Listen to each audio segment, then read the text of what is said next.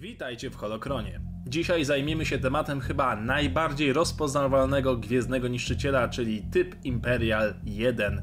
Nim jednak poznamy tą ikoniczną maszynę, chciałbym podziękować patronom za ich wsparcie i pomoc w rozwoju serii. Jeżeli Ty też chcesz zostać jednym z nich i wspomóc mnie symboliczną kwotą, zapraszam na mój profil na serwisie Patronite. A teraz zobaczmy, przed czym drżeli mieszkańcy okupowanych planet, gdy nad ich głowami roztaczał się wielki trójkątny cień.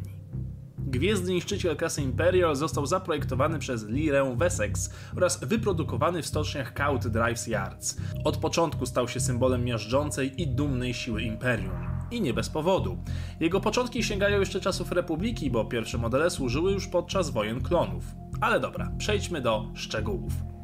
Jeżeli chodzi o koszt produkcji jednego niszczyciela, to Wikipedia podaje nam, że jego wartość to ponad dwudziestokrotność ceny jednej fregaty gwiezdnej typu E F siedemdziesiąt sześć Nebulon B, która kosztuje osiem milionów pięćset tysięcy kredytów. Tak więc jeden niszczyciel to wydatek rzędu jednego miliarda siedmiuset milionów kredytów. Taki wynik można porównać do całościowego obrotu ekonomicznego kilku gwiezdnych systemów. Imperium miało więc rozmach. Co do rozmiarów też nie próżnowano. Każdy z nich, niezależnie od wariantów, o których później, niszczyciel liczył sobie tysiąc sześćset metrów długości, co czyniło je swojego czasu jednymi z największych statków w galaktyce, jednakże w porównaniu ze statkami produkowanymi w Imperium i tak zaliczały się do średniaków. Jeżeli jesteście ciekawi, dlaczego statki były białe, to odpowiedź jest prosta i prozaiczna. To najtańsza i jedyna dostępna w takiej ilości farba. Załoga niszczyciela liczyła sobie trzydzieści siedem tysięcy ludzi, oficerów i załogi. Do tego dochodziła jedna dywizja lub legion szturmowców, czyli około dziewięć tysięcy ludzi, w sumie daje nam to ponad czterdzieści sześć tysięcy siedemset istnień żyjących na jednym statku. W przeciwieństwie do wielu innych jednostek tego typu, na pokładzie znajdował się cały sektor poświęcony rozrywce i odpoczynkowi dla załogi będącej po służbie, a także specjalne pokoje dla V I P ów. Uzbrojenie to sześć ciężkich turbolaserów oraz dwa działa jonowe. Instalowano także mnóstwo dodatkowych średniej wielkości działek, które namierzały cele wymykające się głównym bateriom. Niektóre jednostki, jak np. Emancypator, posiadał również wyrzutnie torped protonowych. Niekiedy instalowano także potrójne wieżyczki na grzbiecie statku. Również hangar miał swoje uzbrojenie w postaci dwóch turbolaserów. Jeżeli ta siła ognia to za mało, to wystarczyło zgnieść wroga, wypuszczając na niego dodatkowe jednostki w postaci sześciu eskadr myśliwców typu Tai, czyli siedemdziesiąt dwie jednostki. Typy jednostek Tai często się różniły w zależności od priorytetu misji. Myśliwce dokowały i tankowały we wspomnianym hangarze, dodatkowo odgradzane opancerzonymi wrotami. Ale to nie wszystko, co skrywał w sobie niszczyciel, bowiem miał na pokładzie jeszcze masywne jednostki ofensywne w postaci A T A T czy A T S T. Dzięki temu użycie Gwiezdnego Niszczyciela gwarantowało sukces w każdej okupacji planety. Niszczyciel mógł bowiem wejść w atmosferę i dokonać desantu.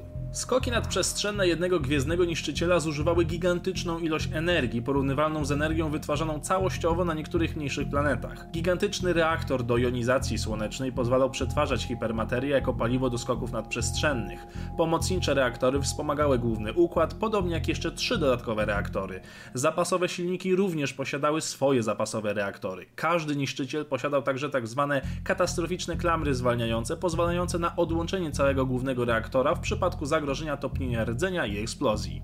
Jednostką dowodzono z mostka, który miał zapewnioną dodatkową ochronę. Zapewniały mu ją dwa charakterystyczne globy umiejscowione na powierzchni statku. Pełniły podwójną rolę, pomagały w komunikacji podczas skoków nadprzestrzennych oraz wspomagały deflektory pola siłowego.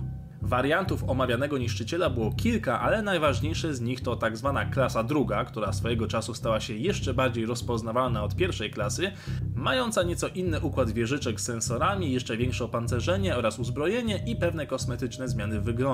Inny wariant, zwany Interdictor, był już mocno zmodyfikowaną wersją wyposażoną w generatory studni grawitacyjnych, co pozwalało na zatrzymywanie wrogich jednostek i uniemożliwiało im skok w nadprzestrzeń. Generalnie więc, będąc wrogiem Imperium, lepiej na Gwiezdnego Niszczyciela było nie trafić, nawet na jednego. Na przestrzeni czasu, głównie za sprawą licznych przewodników i legend, niektóre liczby i dane dotyczące statku się zmieniały, zarówno pod względem liczebności załogi, jak i uzbrojenia. Jeżeli szukacie poprawnych informacji, sięgajcie po kanoniczne przewodniki lub artykuły na Wikipedii. To wszystko na dzisiaj, dzięki za oglądanie. Pamiętajcie, by odwiedzić mój profil na serwisie Patronite, gdzie możecie uzyskać dostęp do zamkniętej grupy dla wspierających.